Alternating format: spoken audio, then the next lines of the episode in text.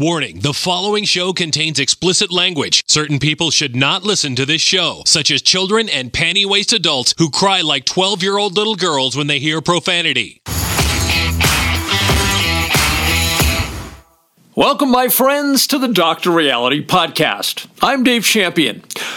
Don't you just love it when the government's numbers disprove the government's narrative? All right, so I'm going to share with you a quote from CNN referencing government experts like Anthony Fauci.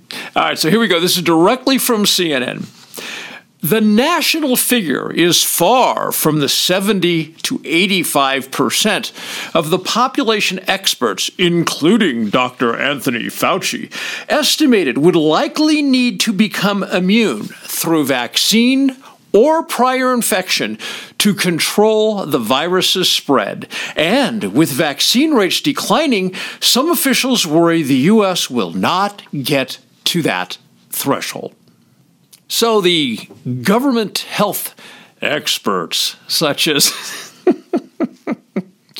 Fauci, uh, say that uh, from a combination of immunity due to vaccination and immunity due to prior infection, we would have to hit 70 to 85% to have herd immunity. So let's just round that off and call it 78%, which would be 258,336,000 people. Let me say that number again 258,336,000 people in the United States would then, at if we use the figure of 78%, have to be immune from either vaccination or prior infection. Since one of those factors is vaccination, let's use the government's own numbers about how many Americans have been vaccinated.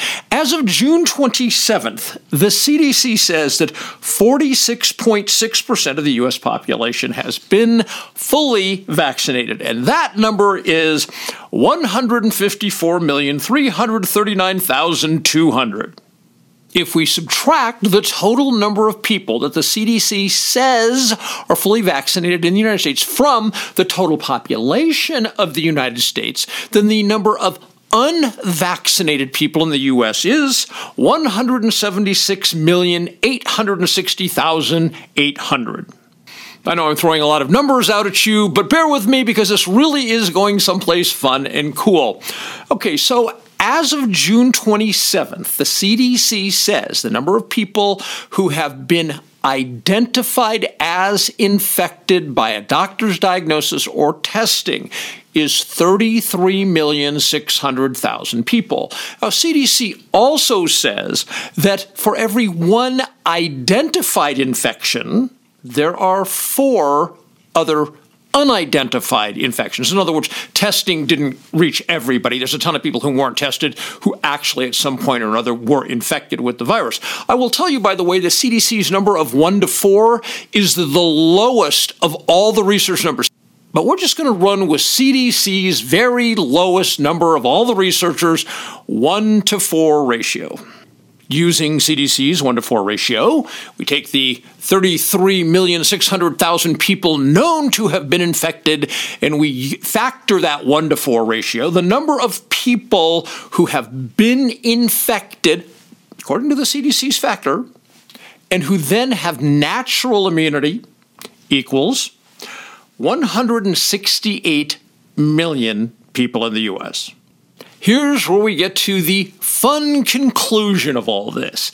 If we take the total number of people CDC says are vaccinated, and we add the total number of people that, using CDC's factor, have already been infected and have immunity, then that number is 322,339,200, which is 97% of the U.S. population.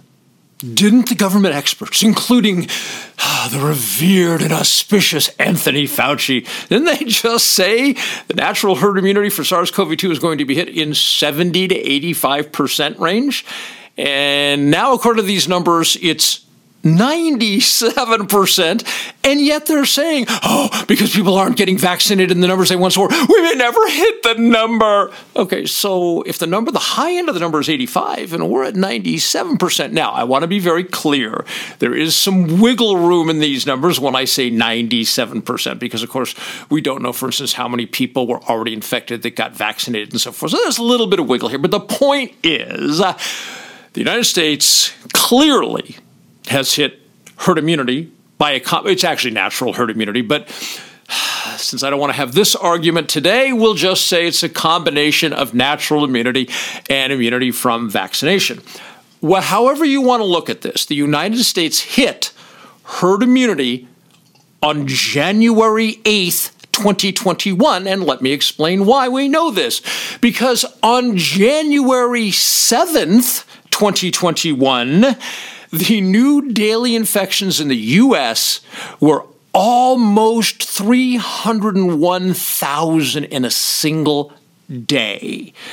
As of June 27th, we've been using that number consistently throughout this presentation. On June 27th, the number of new daily infections was 4,087. A reduction of 99%. Newsflash, you don't get a reduction of 99% new daily infections unless you're already at herd immunity. We hit that on January 8th, and we just slid right down the slope from the highest point that the new daily infections the U.S. had ever experienced. We've shot down 99%. That is the very definition of herd immunity. I wanted to share with you today the fun I had looking at CDC's own number and then what Fauci, National Institutes of Health, are saying, and the fact that it's like, wait a second if CDC's number here is true and CDC's number there is true, then the statement made by these people that are representing the National Institutes of Health and trying to claim that if we don't get vaccinated, we're all going to die. Yeah, the government's own numbers disprove that. Uh, do me a favor so that I can continue to be here to provide this sort of fun, interesting, intriguing information to you. Do me a favor. Go to drreality.news. Grab yourself a copy of Income Tax Shattering the of Body Science.